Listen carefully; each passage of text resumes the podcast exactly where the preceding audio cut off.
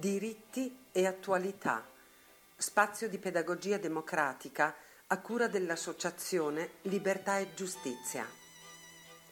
Facciamo politica nella maniera più scomoda possibile, cercando la verità e proponendo una visione lungimirante che conduca al pieno sviluppo della persona umana. La nostra bussola è la Costituzione repubblicana. Hannah Arendt scriveva: la verità, anche se priva di potere, possiede una forza intrinseca. Qualsiasi cosa possano escogitare coloro che sono al potere, essi sono incapaci di scoprire o inventare un suo valido sostituto. Persuasione e violenza possono distruggere la verità, ma non possono rimpiazzarla. Grazie e buon ascolto.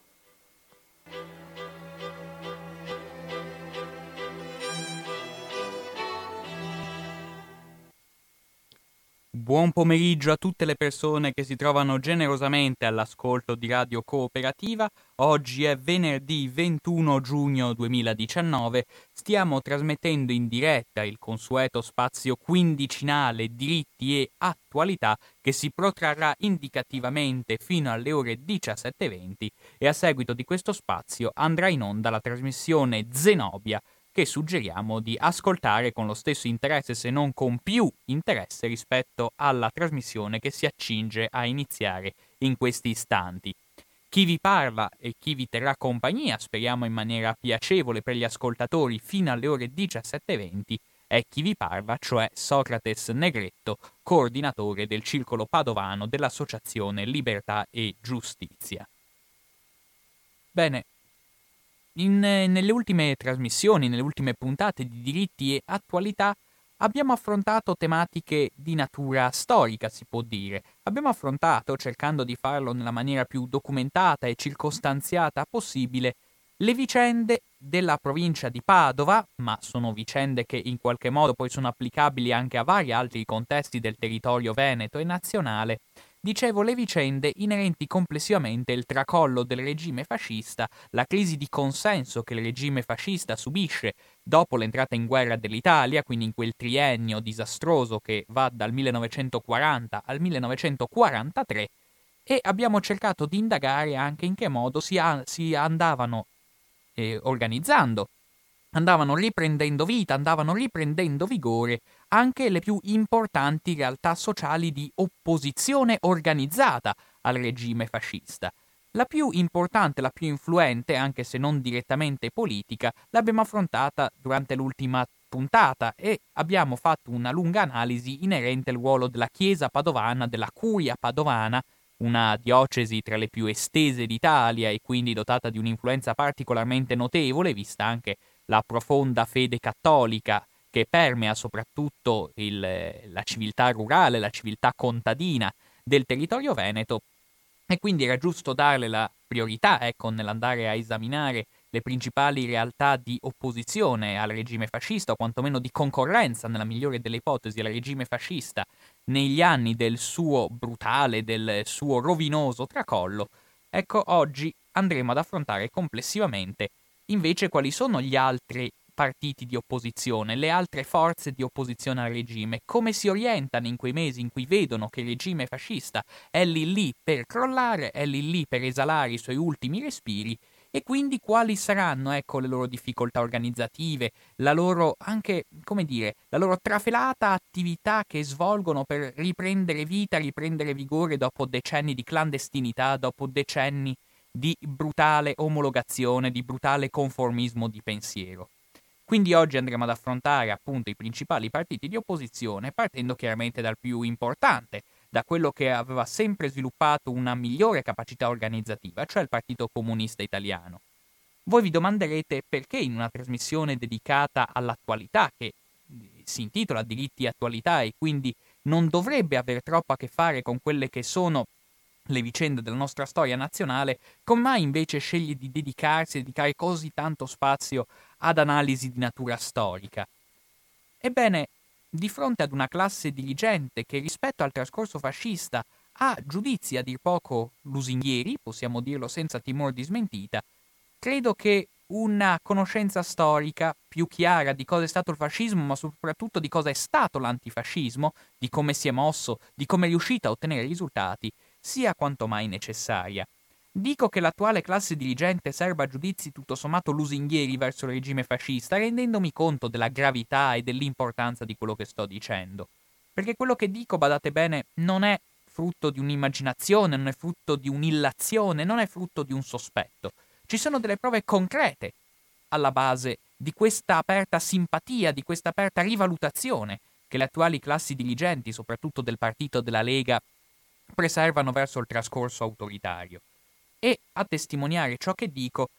vado a leggere una vera e propria citazione tratta da un volume di recente uscita, un volume di cui suggerisco caldamente la lettura e che abbiamo già incontrato nel corso della nostra trasmissione, vale a dire un volume che si intitola I demoni di Salvini e che è stato scritto in maniera con enorme maestria, diciamo così, dal giornalista Gatti,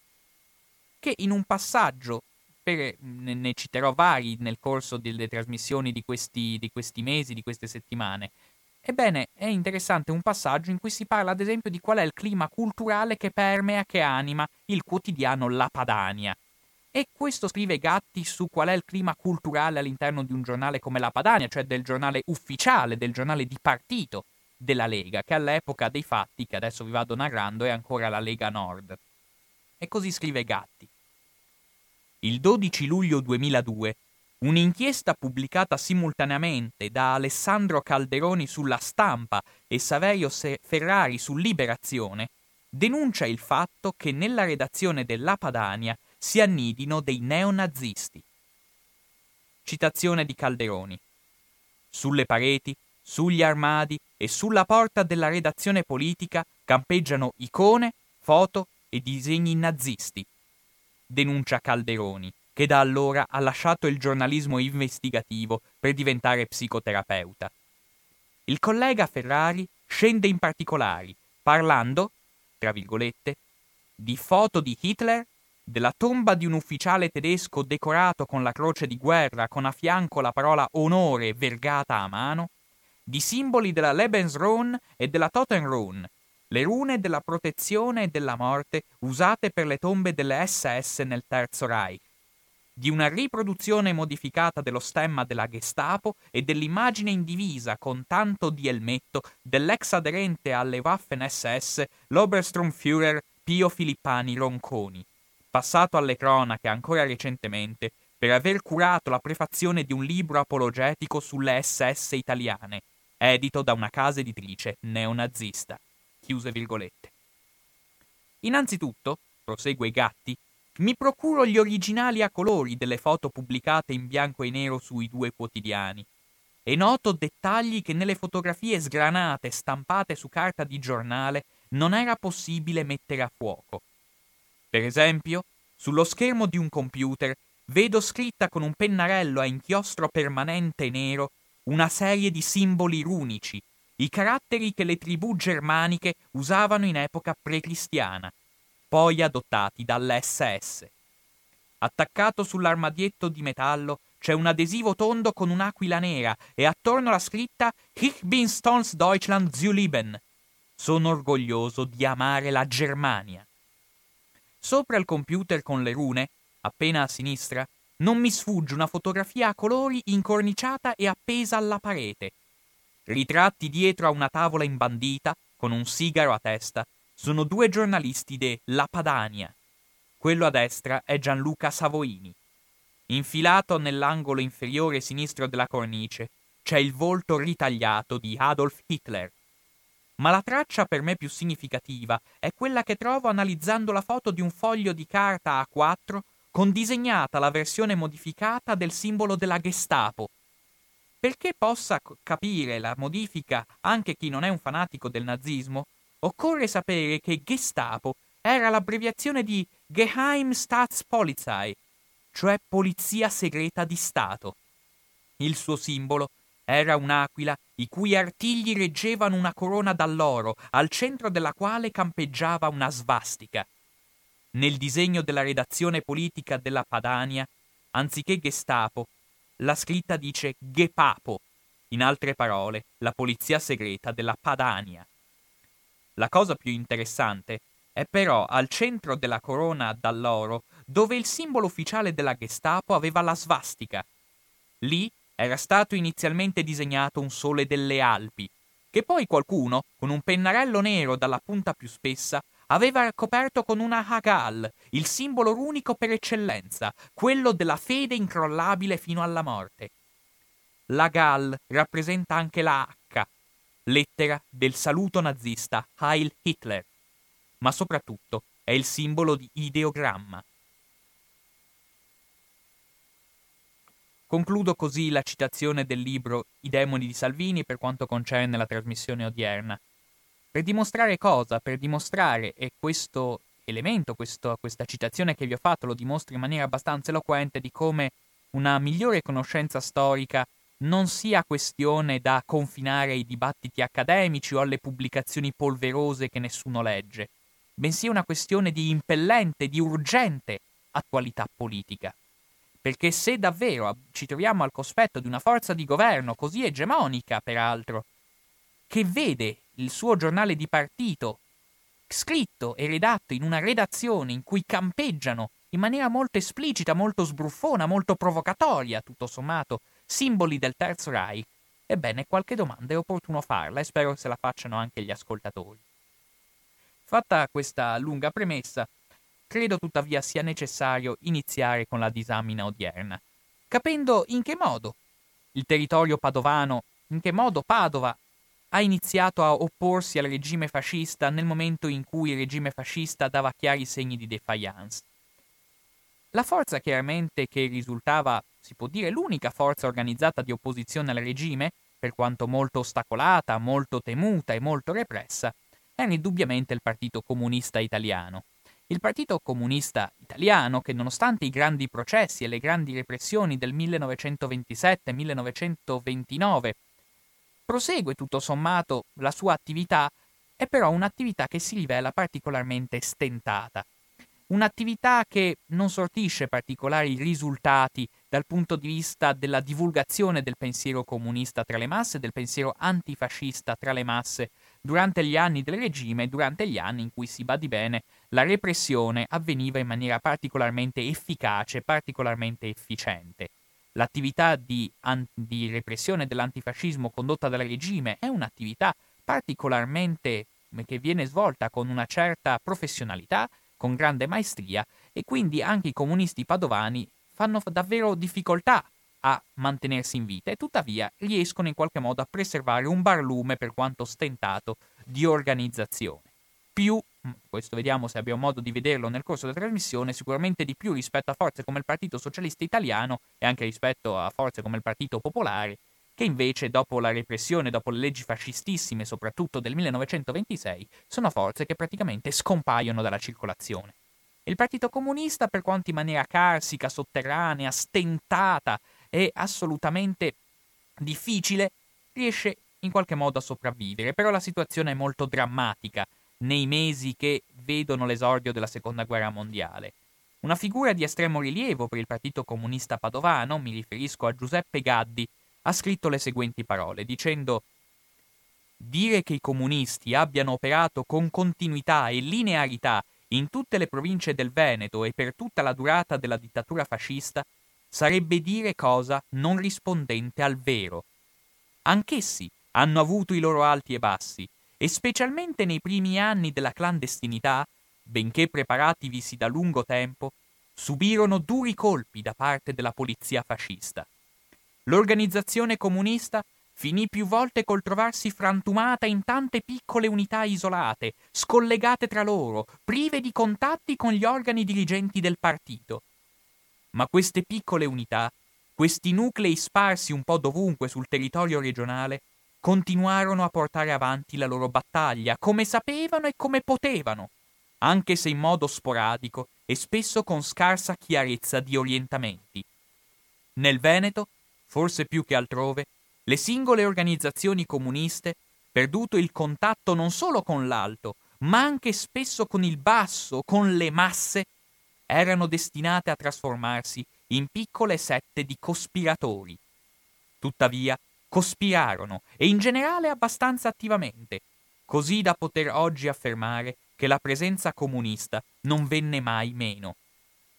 Il fatto che la presenza comunista non venne mai meno all'interno del territorio padovano è testimoniata dal fatto che ancora il diciassette aprile del millenovecentotrentasei vengono inflitte pesanti sanzioni da parte del Tribunale Speciale ad un nucleo di diciassette militanti comunisti che operavano nelle fabbriche di Cadoneghe, parliamo soprattutto delle officine meccaniche Breda, ex Oblak per intenderci,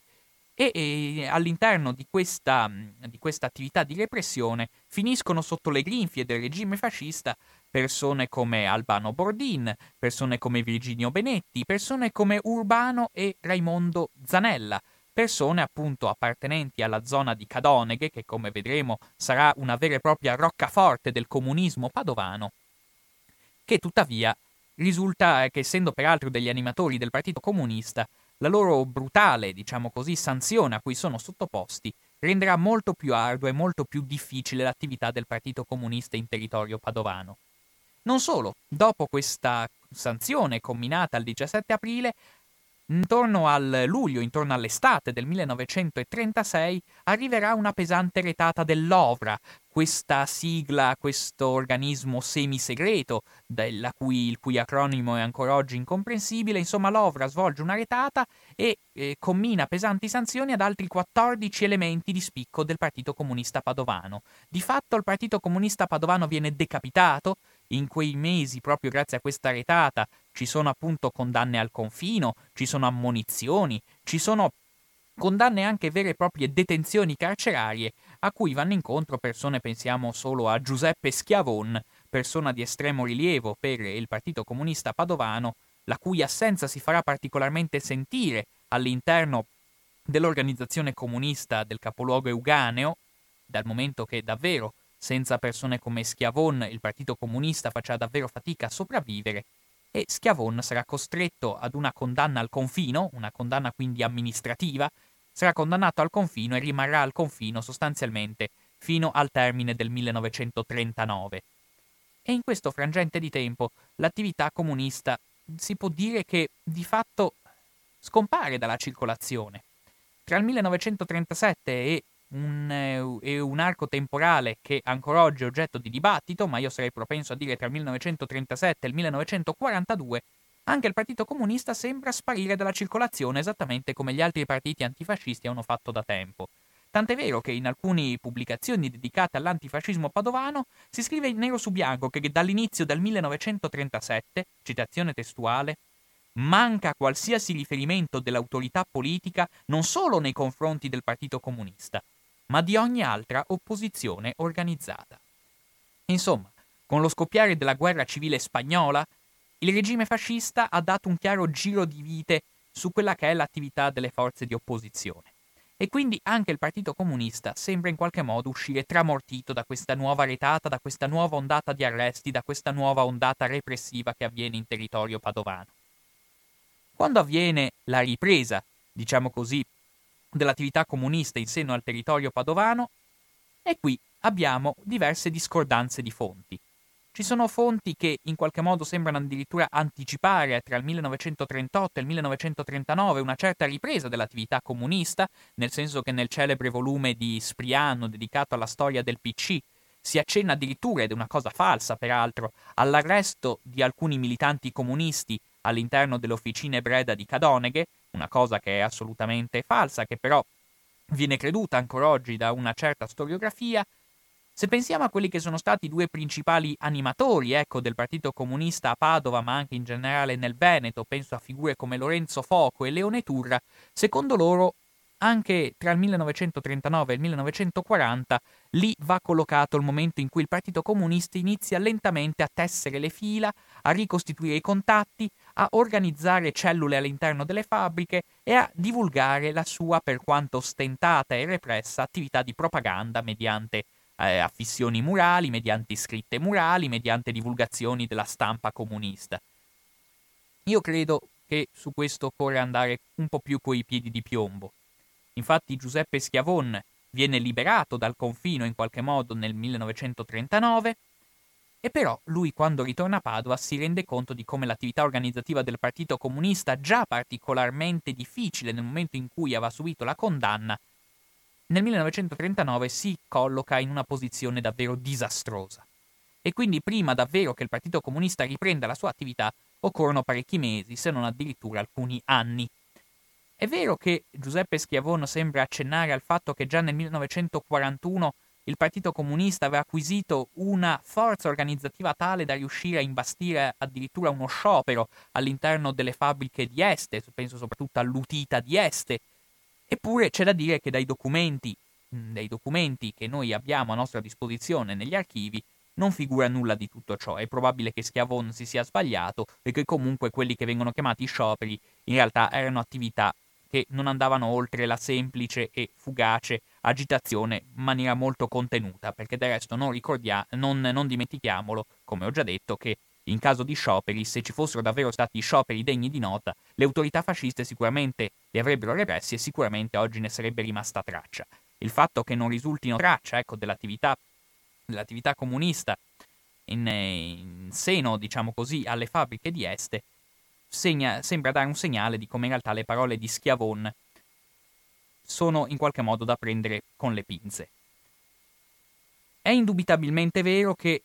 le, forse i primi vagiti di organizzazione, di, di ripresa ecco, del, della vitalità del Partito Comunista Padova sono da collocarsi non solo con l'entrata in guerra dell'Italia, ma anche con un evento che per i comunisti assume una particolare valenza anche simbolica, cioè l'aggressione all'Unione Sovietica, che avviene nell'estate del millenovecentoquarantuno, e nello stesso frangente di tempo anche avviene che il, l'organismo centrale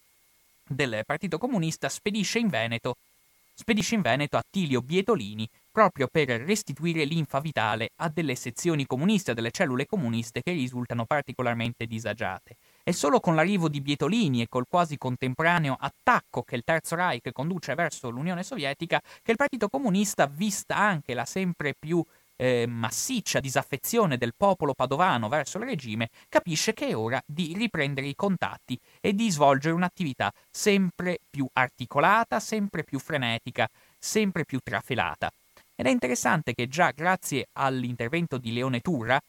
ricordo ancora una volta, Lorenzo Foco e Leone Turra sono i due principali organizzatori che vengono anche nominati ufficialmente organizzatori da parte del centro interno del P C, del Partito Comunista non solo a Padova ma nel Veneto. Ebbene, Leone Turra già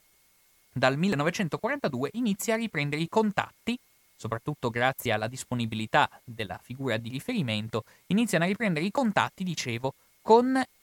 Una, un personaggio assolutamente interessante, assolutamente importante per le dinamiche della Resistenza e in generale per le dinamiche del Partito Comunista in Veneto. Faccio riferimento a Concetto Marchesi, questo insigne latinista, che è lui che mh, già nel millenovecentoquarantadue vuole riprendere i contatti col partito dopo una ventina d'anni di vero e proprio isolamento,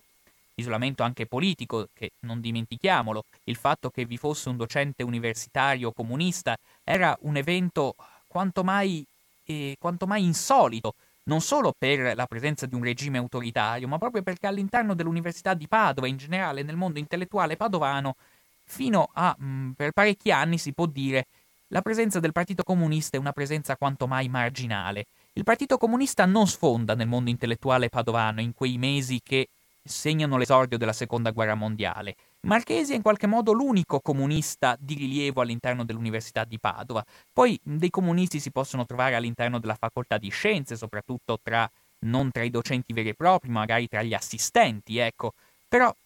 ecco, il Partito Comunista nel suo radicamento rimane confinato non solo in alcune zone, diciamo così, legate ai quartieri popolari della città o anche ai quartieri popolari della zona suburbana, penso a zone come San Carlo, Mortise, Volta Barozzo, Torre, Camin, e in alcune zone anche, diciamo così,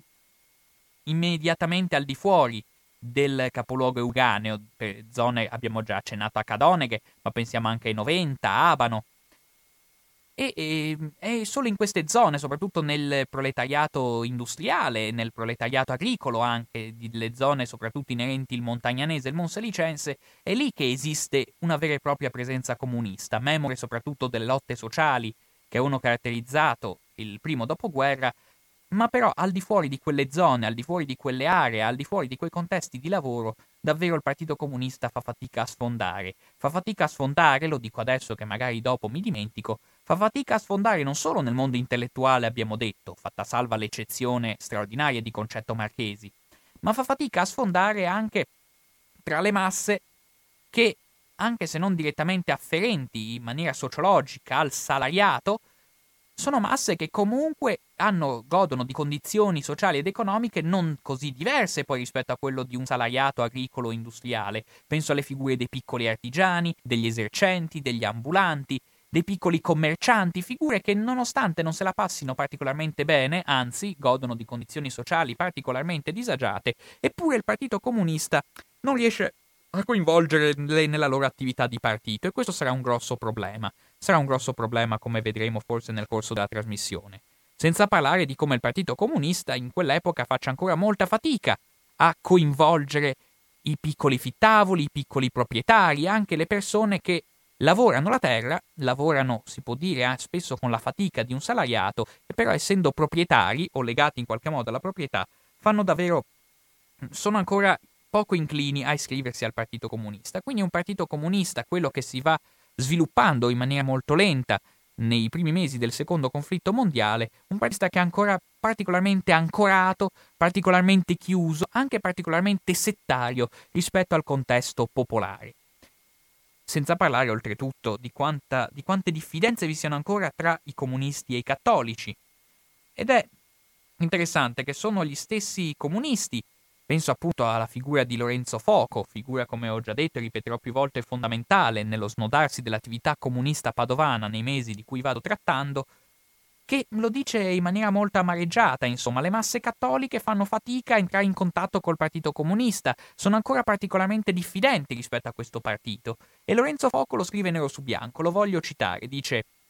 «L'adesione passiva e di facciata al fascismo nel Veneto non aveva minimamente scalfito la predominante influenza cattolica nella regione, più radicata nelle campagne, ma forte anche nei centri urbani». E sia nelle campagne che nei centri urbani, la, il terrore rivolto al comunismo ateo, rivolto a un'Unione Sovietica che aveva instaurato l'ateismo di Stato, dove le attività religiose venivano represse anche in maniera particolarmente violenta, soprattutto nella stagione staliniana. Ecco, questa, questo... diciamo così, ostruisce al Partito Comunista in questa fase di divenire un vero e proprio partito accolto dalla massa a braccia aperte. Anzi, sarà lo stesso Palmiro Togliatti, e sono parole che meritano di essere messe in evidenza perché non sono così scontate, è lo stesso Palmiro Togliatti a dirsi affranto di questa situazione, tant'è vero che in un volume che scriverà molti anni dopo le vicende, dirà, lo scrive, ripeto, sono parole di Togliatti e sembrano parole in qualche modo autocritiche, sebbene non lo siano, perché si dice «Nei primi tre anni il partito era stato diretto da un gruppo ultrasettario e in seguito, data la stessa situazione di illegalità in cui eravamo, il partito aveva preso alcuni tratti specifici di limitatezza e di chiusura, di incapacità di allungare le proprie file, di estendere i propri legami con le masse per condurre larghe azioni di massa legali, eccetera». Ecco, queste parole di Togliatti che denunciano quanto il Partito Comunista facesse fatica a estendere la sua rete di influenza, forse sarebbe opportuno, sarebbe stato opportuno che a queste parole fosse seguita una sana autocritica, del resto Palmiro Togliatti era stato il leader del partito dal millenovecentoventisei ed era un elemento di spicco all'interno della Terza Internazionale. In queste parole di Togliatti si vede una forte carica polemica, soprattutto verso persone come Amadeo Bordiga, persone ritenute la quintessenza del settarismo comunista. Eppure il problema del settarismo del Partito Comunista esiste e si fa particolarmente sentire, forse a Padova più che in altre zone. A Padova, infatti, è ancora molto forte la polemica contro il Partito Socialista, e questo chiaramente è un elemento che dispiace, perché in quella stagione storica, anzi, sarebbe più che mai necessario trovare unità tra le diverse forze di opposizione democratica, eppure tra i comunisti padovani serpeggia ancora una grande, una grande anche radicalità di giudizio. serpeggia sono ancora, si sentono ancora gli echi della polemica contro il cosiddetto socialfascismo, cioè quella sostanziale equiparazione che veniva fatta tra i socialisti e i fascisti, un vero e proprio abominio dal punto di vista ideologico che grazie al cielo verrà liquidato poi nel corso degli anni, e però all'interno del mondo comunista padovano si fa ancora sentire, e questa carica polemica, questo astio, questa chiusura mentale, sebbene riesce a formare dei militanti comunisti particolarmente ferventi e particolarmente focosi, particolarmente appassionati alla loro causa, e questo è un elemento forse tutto sommato positivo, però impedisce ai comunisti di allargare le proprie fila e di superare quello stadio di setta vera e propria che sembra contraddistinguerli, e non a caso gli stessi comunisti padovani faranno non poca fatica a entrare anche a, a digerire l'idea da loro ritenuta troppo compromissoria dei comitati di liberazione nazionale, che includevano diverse forze antifasciste e addirittura vera e propria eresia, addirittura forze anarchiche. Se, diciamo così, nel millenovecentoquarantadue abbiamo detto che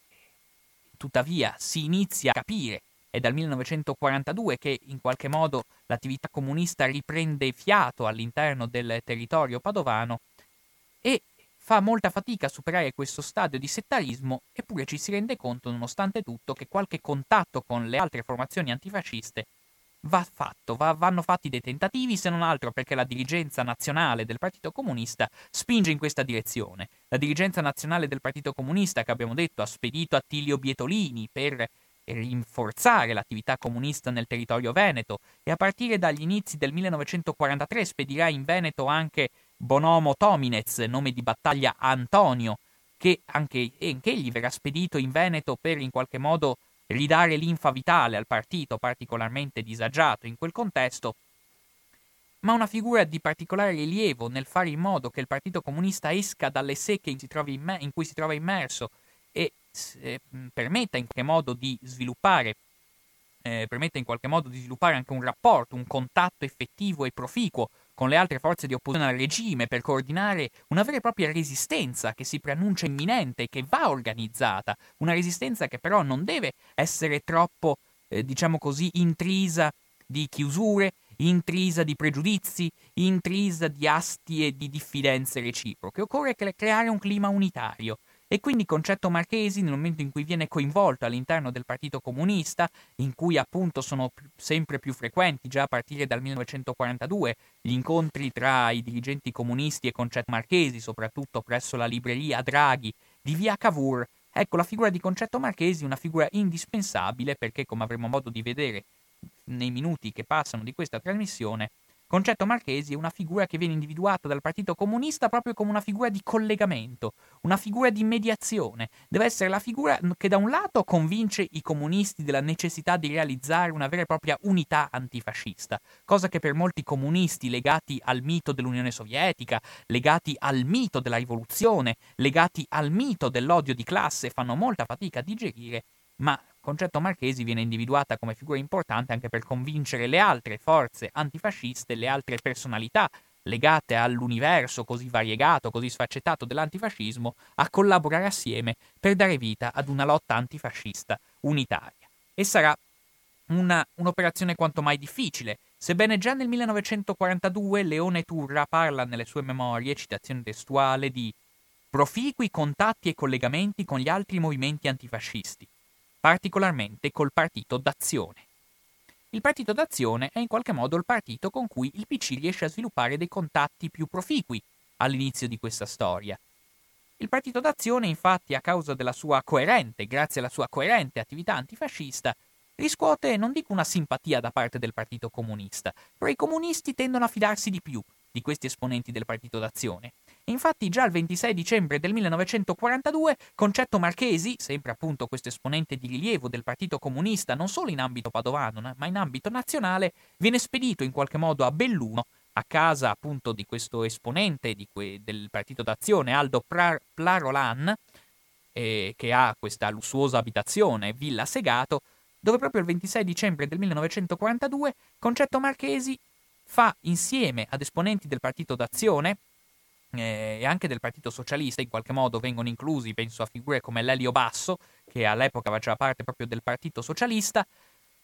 che in qualche modo iniziano a condurre un'opera di proselitismo, fanno una vera e propria conferenza all'interno di Villa Segato, rivolta ad alcuni giovani del Partito Comunista, del Partito Socialista e del Partito d'Azione, in qualche modo per erudirli e renderli coinvolti non solo nella necessità di iniziare ad allestire i preparativi di una lotta senza esclusione di colpi contro i fascisti, vista l'imminente caduta del regime, visto l'imminente, visto il grande discredito a cui il regime fascista è sottoposto, ma anche per fargli rendere conto che è necessario ritrovare appunto un'unità di azione.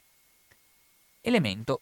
su cui appunto sarà sempre un elemento costante nella vita della Resistenza e nella vita soprattutto del Partito Comunista questa estrema difficoltà nel conciliare il mito dell'Unione Sovietica, il mito dello stalinismo, il mito, diciamo così, di Unione Sovietica, soprattutto nei giorni della vittoria di Stalingrado, nei giorni in cui l'Unione Sovietica sperimenta una straordinaria resistenza contro le truppe del Terzo Reich, insomma, il mito dell'Unione Sovietica, così intriso di odio contro i borghesi e contro i capitalisti e contro la monarchia, e dall'altro lato la necessità di realizzare una vera e propria unità nazionale in nome dell'antifascismo. Ecco, questa doppiezza comunista farà davvero fatica a venire sciolta, darà luogo a molti equivoci, darà luogo anche a molte decisioni sbagliate. Ma prima di proseguire oltre vi lascio in compagnia di un brano musicale. Bene, torniamo alla trattazione odierna nel consueto spazio diritti e attualità curato dal circolo padovano dell'Associazione Libertà e Giustizia. Stavamo affrontando complessivamente quanto fosse difficoltoso per, da parte del Partito Comunista Padovano nei mesi che vanno tra il millenovecentoquaranta e il millenovecentoquarantatré muovere i primi passi per superare, diciamo così, le difficoltà legate all'attività clandestina, legarsi in qualche modo agli altri partiti antifascisti per sviluppare una vera e propria unità di azione, quante resistenze incontra questa difficoltà e dall'altro lato quante difficoltà ci siano ancora nel superare, diciamo così, le diffidenze reciproche tra il Partito Comunista, tra i militanti comunisti e gli altri segmenti di società, soprattutto le masse agricole e rurali, che verso il Partito Comunista continuano a serbare una notevole diffidenza e una notevole sfiducia. E quindi, ecco, le difficoltà organizzative sembrano essere insormontabili, però è tutto sommato ammirevole che nel corso del tempo queste difficoltà verranno in qualche modo superate. A questo, ripeto, lo si deve alla grande, diciamo così, E al grande fermento ideologico, alla grande passione ideologica che, che alimenta buona parte dei suoi militanti. A prezzo però c'è da dire questa grande passione aveva come lato rovescio della medaglia una chiusura e a volte, diciamo così, una vera e propria, una vera e propria insofferenza verso quelli che non erano e verso le persone che non risultavano appassionate legate al Partito Comunista in maniera ferrea. Quindi ecco, vediamo quindi come il Partito Comunista si ritrova a dover affrontare in questo frangente notevoli difficoltà dal punto di vista organizzativo e anche dal punto di vista ideologico. Ma dal punto di vista organizzativo il problema è anche cercare un coordinamento non solo con gli altri partiti antifascisti, ma anche con il centro interno del Partito Comunista che aveva sede a Milano e anche con gli altri partiti comunisti che sono presenti all'interno del Triveneto. Ed è quindi interessante questo periodo che va tra il millenovecentoquaranta e il millenovecentoquarantatré, è interessante questo periodo perché si iniziano a instaurare dei veri e propri corrieri, una vera e propria rete anche di logistica e di comunicazione tra il centro interno del Partito Comunista e il Movimento Comunista Padovano, il Partito Comunista Padovano. E chi è protagonista di questo, di questo tramite? Una figura come Tosca Zanella, che ne, direttamente imparentata con persone come Rubano Zanella, Raimondo Zanella e Romeo Zanella, che saranno figure di estremo rilievo all'interno del movimento garibaldino, del movimento resistenziale padovano e non solo. Però è interessante notare come anche in questo caso le figure di maggiore attivismo e di maggiore importanza in seno al movimento comunista padovano fossero tutte afferenti alla zona di Cadoneghe. Ancora una volta Cadoneghe si rivela il vero centro propulsore del movimento comunista di Padova. E a questo punto inizia, eh, iniziano i dibattiti storici, iniziano le difficoltà per capire se già dal millenovecentoquarantatré il Partito Comunista avesse superato le sue difficoltà organizzative e avesse esteso una rete di cellule sufficiente per dar vita a degli scioperi veri e propri, a degli scioperi seguendo la scia di quanto stava avvenendo nel triangolo industriale di Milano, Torino e Genova, dove gli scioperi del marzo millenovecentoquarantatré sono degli scioperi che riscont- riscuotono un certo successo, che dimostrano quindi un dinamismo ritrovato all'interno del Partito Comunista, e il dibattito storico che si è protratto per lungo tempo è capire che se anche nel territorio padovano e veneto questo fermento c'è stato. Alla luce di quanto è stato detto, cioè delle enormi difficoltà che ancora aveva il Partito Comunista di organizzarsi, per quanto una certa organizzazione si andava sviluppando in maniera abbastanza ammirevole, però nel marzo del millenovecentoquarantatré siamo ancora molto lontani da raggiungere una capacità sufficiente per allestire degli scioperi con tutto ciò che ne consegue. Paolo Spriano, nei suoi volumi sul Partito Comunista Italiano, dirà che il territorio padovano aveva accolto molto bene anche l'attività divulgativa del Partito Comunista, cioè il manifesto che viene vergato in occasione del primo maggio del millenovecentoquarantatré, un'affermazione che non trova vero e proprio fondamento. Sono propenso a credere che ancora nel millenovecentoquarantatré, e di fatto fino oltre il venticinque luglio del millenovecentoquarantatré, il Partito Comunista padovano, per quanto in via di ricostituzione, fosse ancora troppo debole. Eppure, se noi andiamo a leggere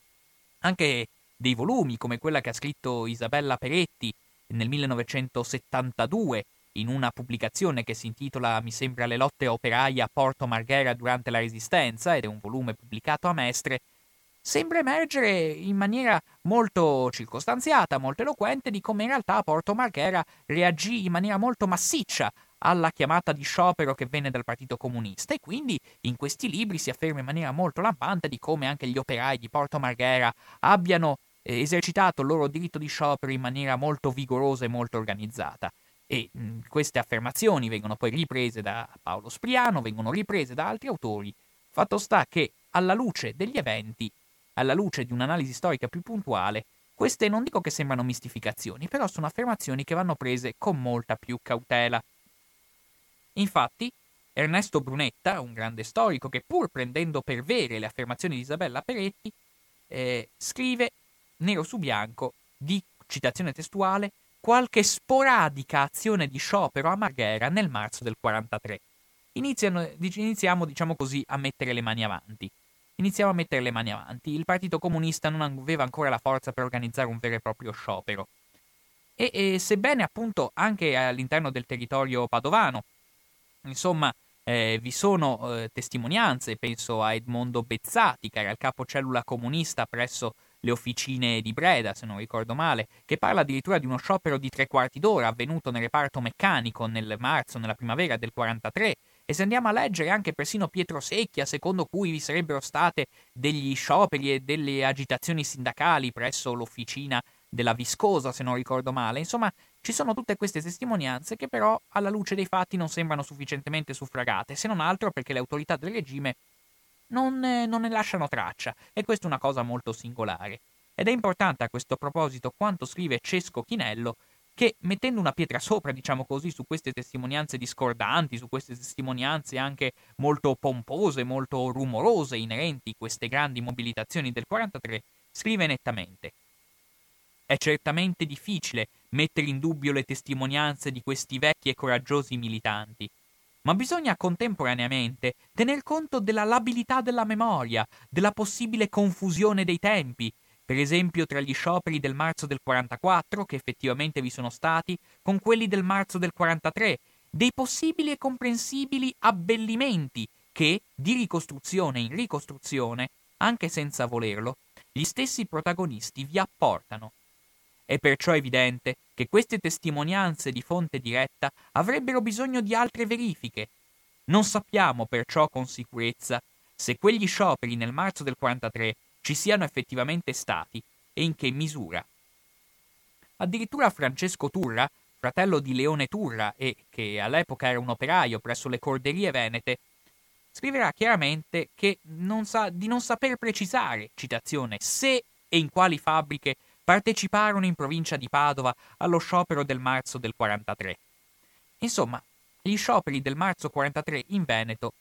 sono degli scioperi che probabilmente non hanno avuto quella capillarità e quella diffusione che si è vissuta in altre zone dove il Partito Comunista era riuscito a organizzarsi in maniera più efficace.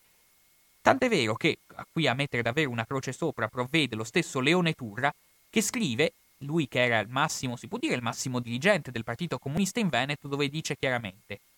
L'organizzazione comunista nel periodo precedente la caduta del fascismo era sufficientemente articolata e più consistente che in altre province venete,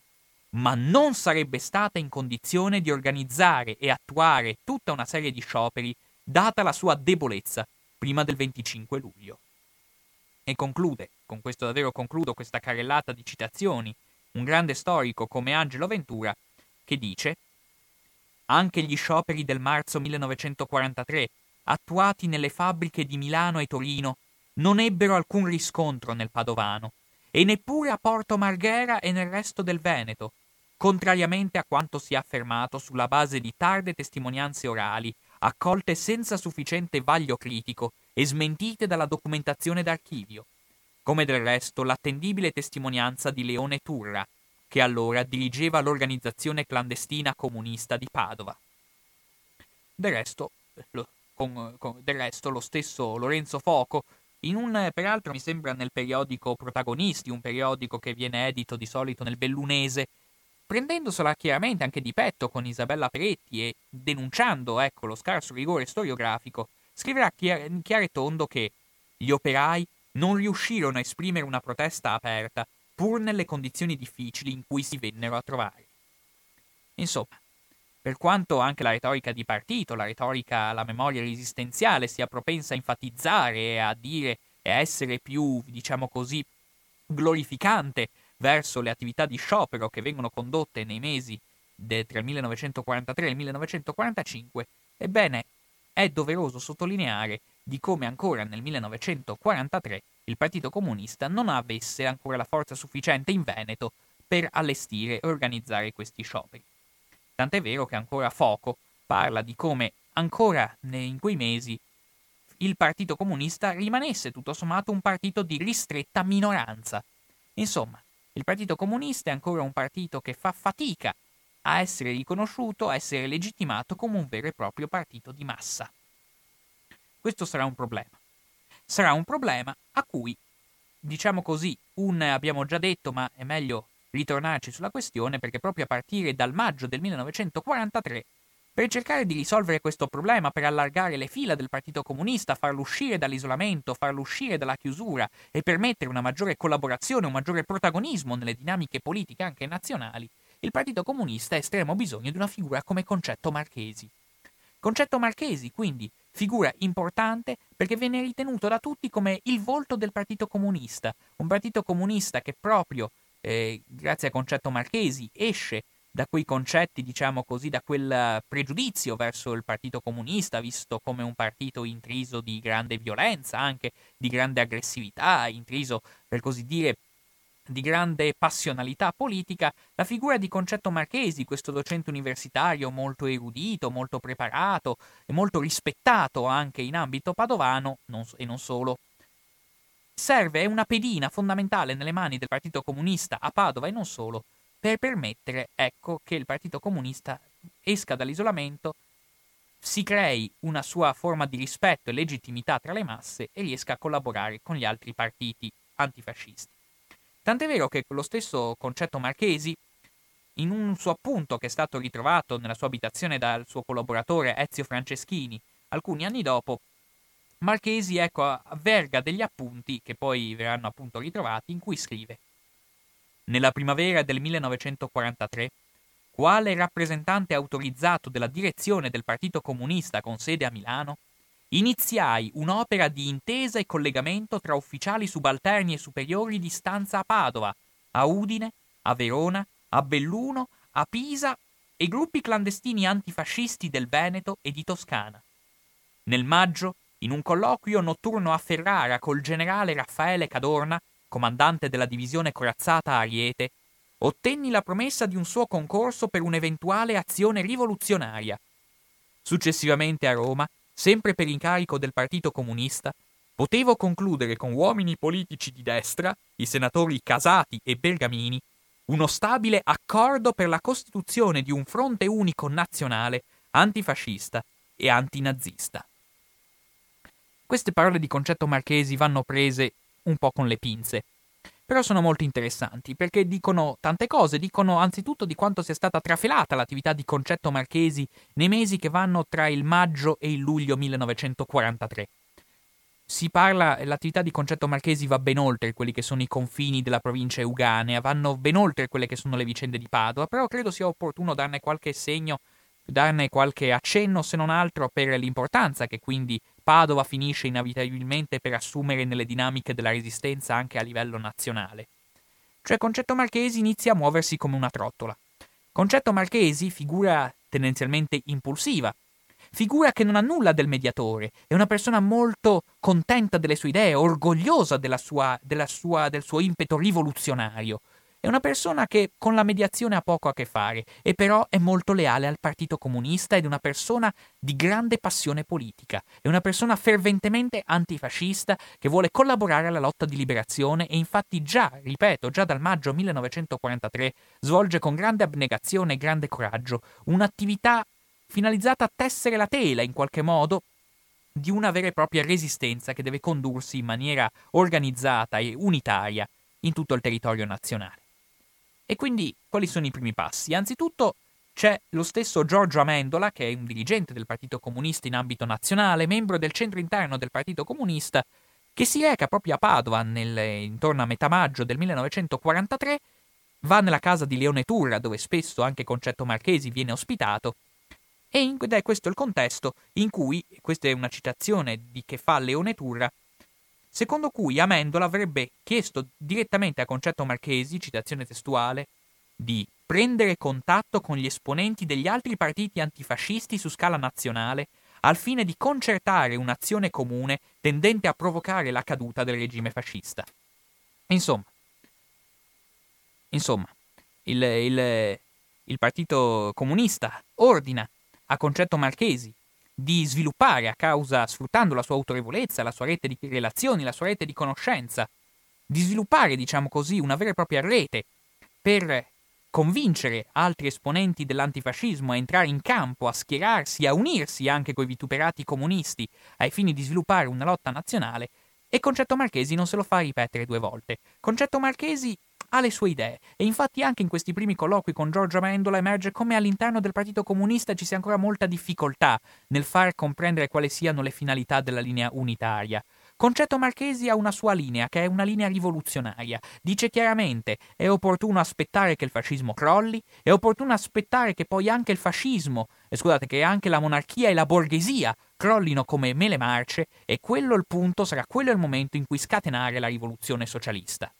Giorgio Amendola di fronte a queste idee rimane un po' basito, gli dice che la linea del partito è ben diversa, la linea del partito è quella di formare un fronte unico nazionale, che non si può parlare ancora di rivoluzione perché sennò sarebbe il popolo a subirne le prime conseguenze negative, che bisogna in qualche modo collaborare con gli alleati facendo in modo di contribuire in maniera più leale e unitaria possibile alla lotta di liberazione. Forse c'è anche qualche litigio in merito. Concetto Marchesi rimane delle sue idee, rimarrà sempre di quel, di, dell'idea rivoluzionaria e però per lealtà al partito capisce che deve in qualche modo obbedire ad Amendola e dare seguito a quanto gli è stato detto. Certo, Marchesi, lo ripeto, è una persona impulsiva, è una persona non particolarmente incline alla mediazione e qualche volta in molte riunioni, molte riunioni con elementi anche monarchici e elementi anche socialisti, gli accenni alla rivoluzione non verranno particolarmente colti con grande, non verranno colti con grande giubilo, diciamola con molta franchezza. Si può intuire anche l'imbarazzo con cui gli interlocutori, ecco, magari appartenenti appunto a formazioni politiche moderate o liberali, accolgano le parole di Marchesi eh, finalizzate a invocare una rivoluzione. Eppure Marchesi si dà da fare. Marchesi si dà da fare già, se vogliamo, aveva già iniziato a darsi da fare, lo abbiamo già accennato a come Concetto Marchesi già i primi di maggio del millenovecentoquarantatré si incontra con Raffaele Cadorna, persona di estremo rilievo in seno alla gerarchia militare italiana. Lui è adesso il comandante della divisione Ariete, che è una divisione particolarmente annientata nella campagna di El Alamein in Africa settentrionale. E Raffaele Cadorna, inutile dirlo, figlio del, del vituperato generale Luigi Cadorna, comandante dell'esercito italiano tra il maggio del millenovecentoquindici e l'ottobre del millenovecentodiciassette. Insomma, questo Raffaele Cadorna, destinato ad essere a partire dal luglio del millenovecentoquarantaquattro comandante del Corpo Volontari della Libertà, viene convocato, insomma c'è un incontro a Ferrara con Concetto Marchesi in cui Concetto Marchesi, ecco, inizia a rassicurare sulle intenzioni del Partito Comunista. Il Partito Comunista ha intenzione di collaborare con le altre forze, anche se monarchiche, anche se militari. Non ha al momento propositi rivoluzionari, è un partito comunista che vuole veramente dar vita a una lotta di liberazione e chiede a Raffaele Cadorna se lui ha intenzione di entrare in campo, se ha intenzione di agire il prima possibile. Raffaele Cadorna è un po' titubante, però alla fine confessa. Sì, alla fine cede in qualche modo alle lusinghe e alle proposte di Marchesi. Dice sì, si può entrare in azione, si può sviluppare una vera e propria lotta di resistenza contro il fascismo,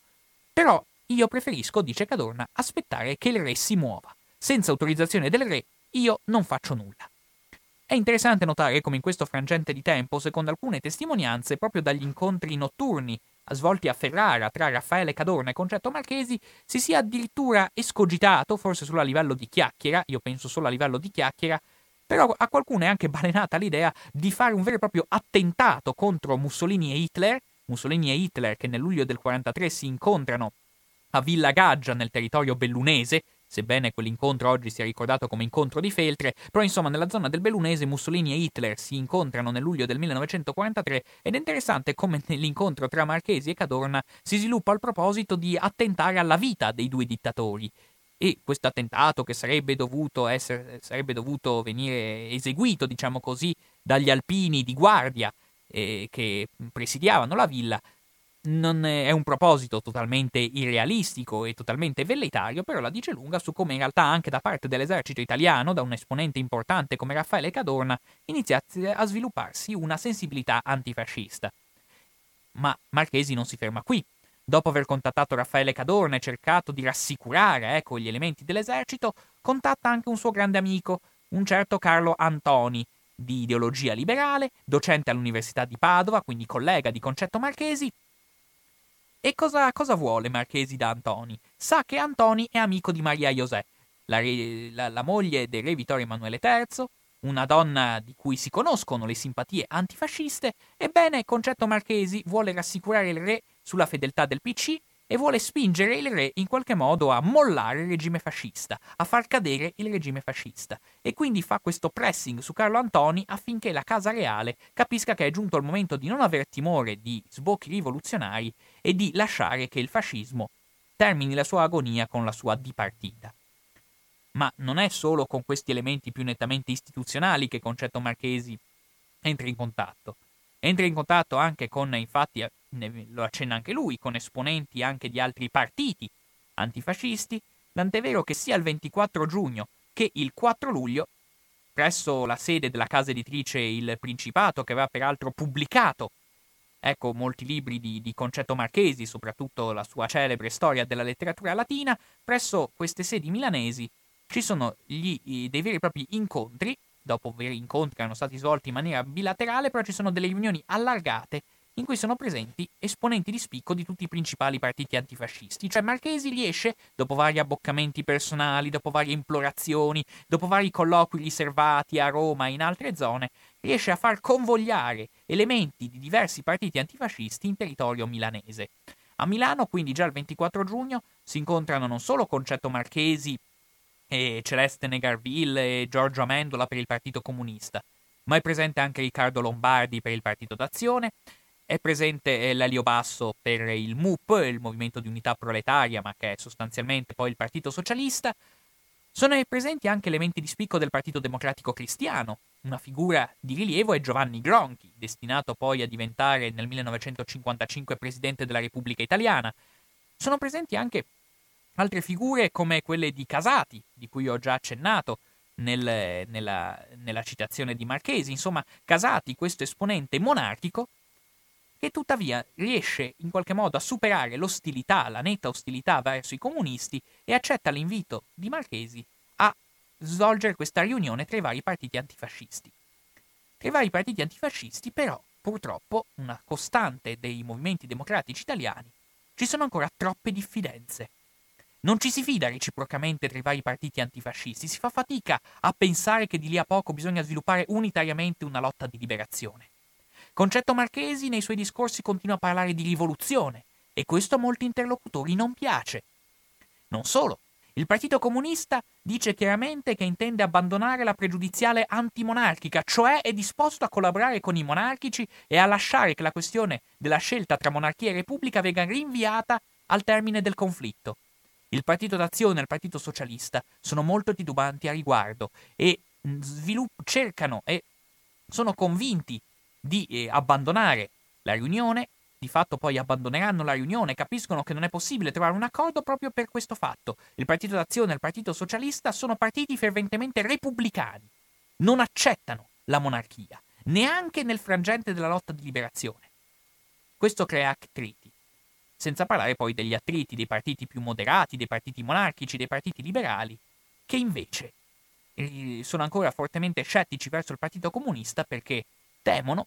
l'attività sovversiva del Partito Comunista, vedono con orrore il profondo, intenso legame, la vera e propria venerazione rivolta all'Unione Sovietica, che agli elementi della borghesia italiana e dei partiti moderati italiani sono ancora particolarmente traumatizzati da quella che era stata la rivoluzione bolscevica, e quindi, purtroppo, in queste due riunioni, sia del ventiquattro giugno che del quattro luglio,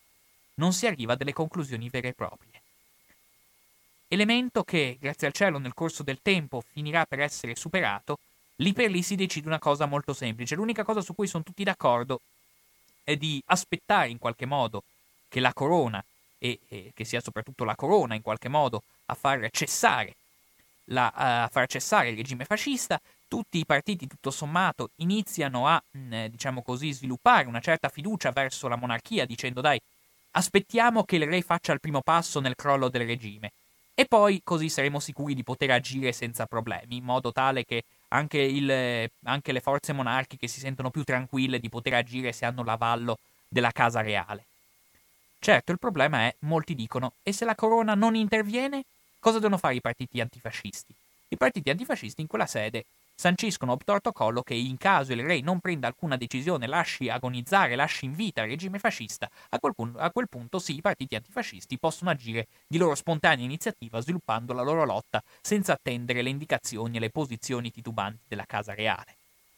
Una posizione che, appunto, è ancora gracile, dimostra quante diffidenze e quante difficoltà organizzative ci sono ancora in seno al mondo della resistenza, ma in seno anche all'interno dello stesso mondo comunista, su cui magari poi sulle posizioni degli altri partiti antifascisti possiamo tornare nelle prossime puntate, però questo è il momento delle telefonate, il numero a cui chiamare è zero quarantanove ottocentottanta novanta venti, chi vuole intervenire su quanto è stato trattato sinora, sebbene mi rendo conto in maniera un po' rapida, in maniera forse un po' frenetica, ma del resto la carne al fuoco era davvero molta, i mesi sono cruciali, quelli tra il millenovecentoquaranta e il millenovecentoquarantatré, per cui adesso a me non resta che aspettare le chiamate. Ripeto, il numero è zero quarantanove ottocentottanta novanta venti. Chi vuole intervenire è caldamente consigliato a farlo. Abbiamo parlato complessivamente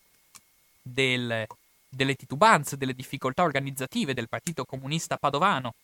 nello sviluppare, nel seminare, diciamo così, i germi di quelli che sono, eh, di quella che è l'attività di resistenza. Abbiamo visto quante difficoltà, quante titubanze,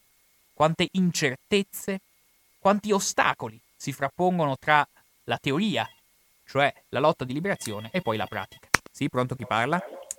Buongiorno, aspetti che abbasso, abbasso un po', così va bene? Sì, va bene, la sento. Volevo dire che, senz'altro, hanno ridato dignità a un paese responsabile delle leggi razziali, del cinquanta milioni di morti poi, senz'altro. Però eh, rifarsi oggi al fascismo di quel tempo vuol dire non prendere in mano il fascismo di oggi, che è ben diverso, a, che eh, si chiama democrazia, si chiama civiltà, si chiama tecnologia, evoluzione. In realtà eh, abbiamo situazioni impossibili, eh, siamo, siamo governati da forze che pensano solo ai soldi, purtroppo, e lo vediamo nel territorio, lo vediamo un po' dappertutto Io abito qui a San Gregorio, verso Ponte Vigo d'Arzere. Ci sono dei bei boschetti in questa zona ancora.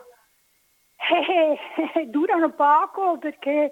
il progetto è costruire ancora, ancora. Non si riesce neanche a respirare a Padova. Siamo cementificati e si continua a costruire. Uno dei problemi, capisce? Oggi essere, essere antifascisti vuol dire mettersi contro i veri responsabili del disastro ambientale e, e, e, e il fatto di lavoro, perché vediamo i ragazzi come, come lavorano, come sono costretti ad adattarsi a tutto. Vengono usati gli extracomunitari come problema, unico problema, quando sappiamo che i problemi qui sono ben altri, per non parlare di, di mafie che ci gestiscono a sto punto, perché um, sul territorio in, in Germania non si costruisce più da anni, qui si continua, si, una zona verde bisogna distruggerla, capito? Cioè, mi scusi se mi allargo, però ripeto, certo che questi hanno fatto un lavoro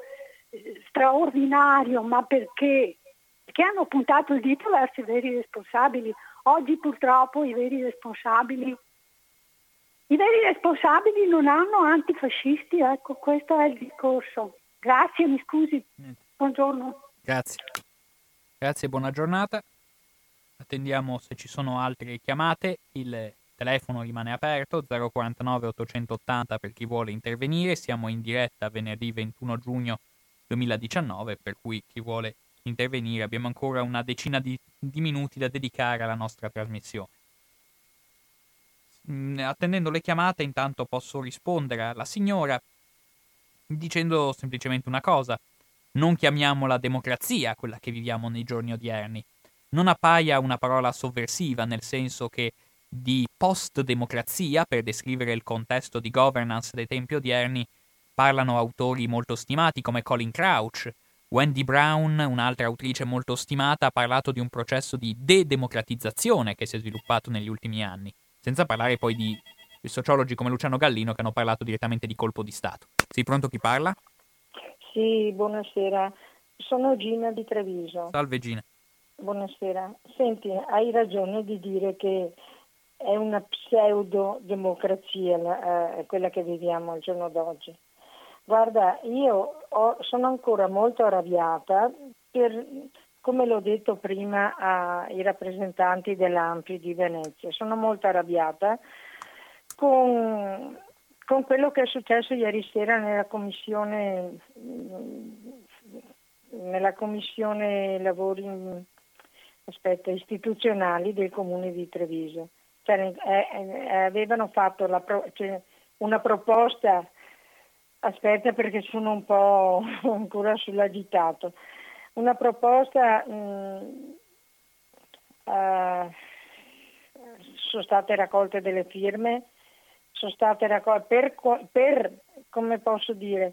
per impedire, oh, visto il clima di cui si sta, stiamo andando incontro, a livello non solo locale ma anche nazionale, per quanto riguarda il discorso del fascismo, per vietare, vietare sale, sale, piazze ai rappresentanti, diciamo, dei partiti, così si chiamano loro, o movimenti, come si può dire, violenti e fascisti, insomma, in poche parole, te lo dico uh, sì, sì. così. Sai, sai la motivazione, la motivazione qual è stata dei rappresentanti della commissione consiliare? Cosa hanno detto? Eh, hanno detto che non gli sembra che siamo in, come, in una situazione tanto grave da poter impedire Eh, sale o sale pubbliche, piazze pubbliche a rappresentanti di Casa Pound e Forza Nuova. Non sono ancora, come posso dire, gente che, che sono... Sì, qualche scaramuccia c'è stata, c'è, c'è stato nelle piazze, ma hanno, hanno inculcato il dubbio, hanno inculcato il dubbio che può darsi che ci siano state delle provocazioni da ambo le parti. Per carità, niente da dire, però questo, quello che sta succedendo eh, anche a Roma. Ah, tieni presente che il tribuna, un tribunale di Rivoli in Piemonte ha dato parere favorevole, perciò non danno le piazze. E allora come la mettiamo? Non danno le piazze e logicamente questa era una proposta eh, di cittadini, di cittadini trevigiani e anche oltre, gente che logicamente è antifascista e che non vorrebbe più vedere le situazioni che sono successe a Roma con i giovani de... che sono usciti dal cinema, cinema americano. Ecco, questi qua ancora, siccome la... c'è la maggioranza della Lega, ma dentro in Lega c'è anche un rappresentante di Forza Nuova ed era presente ieri in commissione. E... Oltre a questa poi c'è Fratelli d'Italia, e così, così ormai siamo, no, non siamo, come posso dire, in una situazione tanto grave da dover fargli, far fare rinuncia per le piazze e strutture pubbliche. Questo è, è quello che andiamo incontro e ancora dicono che, eh, che siamo in democra- sì, siamo in democrazia, ma che tipo di democrazia? Basta, se hai qualche risposta e hai qualche... Io ti ringrazio, ti saluto. Va. Grazie. Grazie va. Gina per averci dato questa notizia di poco sconcertante, di questa negazione, di questa delibera consiliare per la concessione di spazi a forze che eh, è una delibera che è stata approvata anche a Padova, è stata approvata a Cadoneghe, tra le prime zone d'Italia. È una delibera che prevede una cosa molto semplice, cioè che qualsiasi organizzazione voglia fare domanda di sala pubblica deve firmare un documento in cui si dichiara antifascista, per cui qualsiasi persona di buon senso non dovrebbe avere problemi ad accettarla. Sì, pronto, chi parla? Sì, buonasera. Salve. Senta, io sono Luigi. Salve. Senta, nella situazione odierna, quelli che vogliono un mondo diverso da quello di adesso e sono pochissimi, come quelli che volevano il comunismo all'inizio della seconda guerra mondiale a Padova, come diceva lei. Erano erano pochissimi, non è che erano tanti, anche perché c'è un partito che dice che le ideologie ormai sono morte. Non c'è più la destra e la sinistra, dice questo partito, ma di fatto è il vero partito di destra nella situazione italiana, perché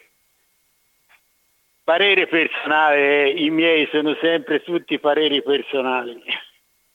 perché senza l'esistenza di questo partito non ci sarebbe l'ascesa in potere di Salvini, quello che lei all'inizio della trasmissione ha, ha indicato. Non è così. Salvini senza il partito di destra, veramente di destra, che è il Movimento cinque Stelle, io so che a lei gli pare impossibile perché su questa radio che è schierata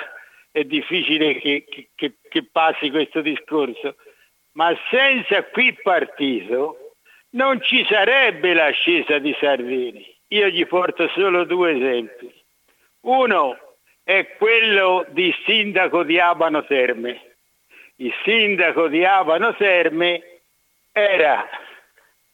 in lizza con esponente di Partito Democratico. Guardi che io non vado a votare, eh, quindi non stia dietro, io non fo propaganda per un altro partito. Quello... L'esponente di Movimento Democratico, di Partito Democratico, Durante la campagna elettorale fu assalito a forza di monetine e di grido a ladro a ladro. Gli diedero di ladro in pubblico monetine lanciate e poi alle elezioni gli elettori del Movimento cinque Stelle votarono per questo grande sindaco che poi è andato a finire in galera. Né, nel, nel, nel ballottaggio tra Casson e il, e il sindaco che c'è adesso non successe la faccenda delle monetine verso Casson, perché si sarebbero sconfessati, sarebbero, si sarebbe reso palese la faccenda, ma votarono lo stesso tutti per lo stesso, io parlo degli elettori, per il sindaco che c'è attualmente a Venezia. Ma perché io ho fatto questi due esempi? Perché senza la rottura di far passare un partito che molto probabilmente lo era anche di ladri, ma lo erano di ladri anche quell'altro, non è che quell'altri sono santini eh, da, da, da magnificare, ma siccome questo partito aveva fatto l'accordo con Berlusconi per il Nazareno e in più gli si poteva dare di ladro, perché mentre dare di ladro a altre gente, l'elettorato di quelle gente ci passava di sopra, dare di ladro a quel partito lì, le gente che lo votavano non ci sarebbero passate di sopra. Quindi prima c'era bisogno della rottura di questo fronte e dopo, facendo un governo come quello che hanno fatto, è logico che spostano a destra tutta l'asse politica. Tutta l'asse politica mi viene spostata a destra, ma io glielo ripeto e finisco la telefonata. Senza l'apporto fattivo di partito totalmente di destra, perché anche quando indica il salario minimo, che proviene dall'ideologia statunitense, e non è un affare di sinistra proporre il salario minimo, perché implica il salario minimo di dire che è lo Stato che ti preserva, non c'è bisogno che tu ti organizzi, che tu non abbia sindacati, non abbia in pratica più la coscienza o la volontà di averla. In questo sta l'essere di destra in cui provvedimento è veramente totalmente di destra, anche se a dirlo mi potrebbe dire che io sono di destra io perché non voglio tante robe, ma io il mio pensiero è questo. Quindi senza la rottura da parte di vero partito di destra verso tutte le situazioni che comportano organizzazione non ci sarebbe l'ascesa di Salvini. Questo è il mio pensiero. E chi attacca solo Salvini credendo che quell'altri siano una magnificenza può far parte di questa radio, perché questa radio è schierata e lei logicamente anche lei attacca solo Salvini, però secondo me non è la verità. Io la saluto e buonasera. Grazie Luigi, interrompo il flusso telefonico per il semplice fatto che ormai siamo agli sgoccioli di questa trasmissione, anzi abbiamo anche sforato di qualche minuto. Volevo ritornare un attimo, prima di rispondere a Luigi, alla telefonata che ha fatto la signora Gina. Credo che l'evento che lei ha riportato, l'episodio, cioè appunto la mancata approvazione della delibera consiliare per la concessione di spazi esclusivamente a forze che esprimono un pensiero, una sensibilità antifascista, la dica lunga su quanto veramente il dibattito pubblico al giorno odierni meriti di sollevare campanelli di allarme. Campanelli di allarme perché se davvero non ci si riconosce e non lo si fa più in maniera larvale, ma in maniera esplicita, in maniera così sfacciata, in maniera così esibita, se in maniera così esibita si eh, simpatizza, comunque si ritiene tollerabile, si ritiene tutto sommato degno di ammiccamento quelle che è stato il trascorso autoritario, la dice lunga su quanto lavoro c'è da fare, soprattutto da parte delle forze di sinistra, ma non solo. E, e il fatto che la signora Gina eh, abbia in qualche modo si, sia rimasta sdegnata di fronte a questo evento, io mi permetto di aggiungere, tra virgolette, carne al fuoco e di renderla ancora più sdegnata, riportando quelli che sono gli atti violenti che sono stati operati dall'estrema destra negli ultimi anni, perché la signora Gina parlava di scaramucce che in fin dei conti lascerebbero trapelare il fatto che magari formazioni come Casa Pound e Forza Nuova siano forze che tutto sommato accettano il dibattito democratico, forze tutto sommato liberali, forze che tutto sommato rientrano nell'alveo del cosiddetto arco costituzionale. Ebbene, il fatto che sia necessario porre un argine, addirittura io sarei propenso a sciogliere per legge queste formazioni neofasciste, è testimoniato Da alcuni, da, da alcuni atti violenti, perché la violenza, non c'è niente da fare, contraddistingue e connota l'attività di queste formazioni politiche. E sono più di centocinquanta gli episodi di violenza fascista denunciati tra il duemilaquattordici e il duemiladiciotto. Si parla, cito un eh, quello che è stato cito quei dati che sono presenti su un sito web, quello il sito web di un collettivo Info Antifa, che parla di cinquantanove aggressioni e tredici attentati, senza riferimento partitico ma riconducibili all'estrema destra, sessanta azioni violente collegate a Casa Pound e diciassette a Forza Nuova.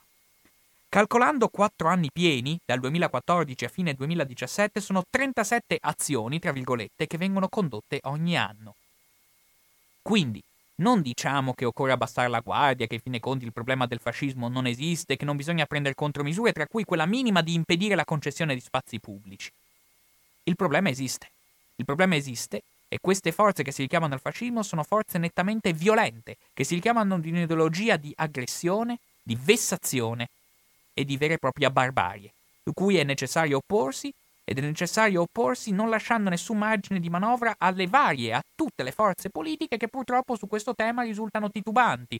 che risultano anche in occasione del venticinque aprile particolarmente non inclini a celebrare questa data. E ha ragione il signor Luigi che il Movimento cinque Stelle in questi anni non ha dimostrato nessuna sensibilità antifascista. Ed è giusto denunciare questo aspetto. È giusto denunciare il fatto che, ad esempio, uno come Alessandro Di Battista andava in televisione a dire che oggi non ha senso parlare di fascismo e antifascismo, superiamo queste anticaglie, superiamo queste polverose disquisizioni.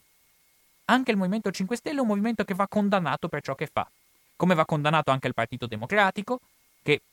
sulle tematiche dell'antifascismo, lasciamo perdere, per, mh, durante le cerimonie della Leopolda venivano invitati dei veri e propri esponenti nazischine sul palco a parlare di alcune vicende. Sono, penso a una figura come Luigi Celeste, potete cercare su internet, una figura apprezzata dal Partito Democratico e che si fa varie convention all'interno del Partito Democratico.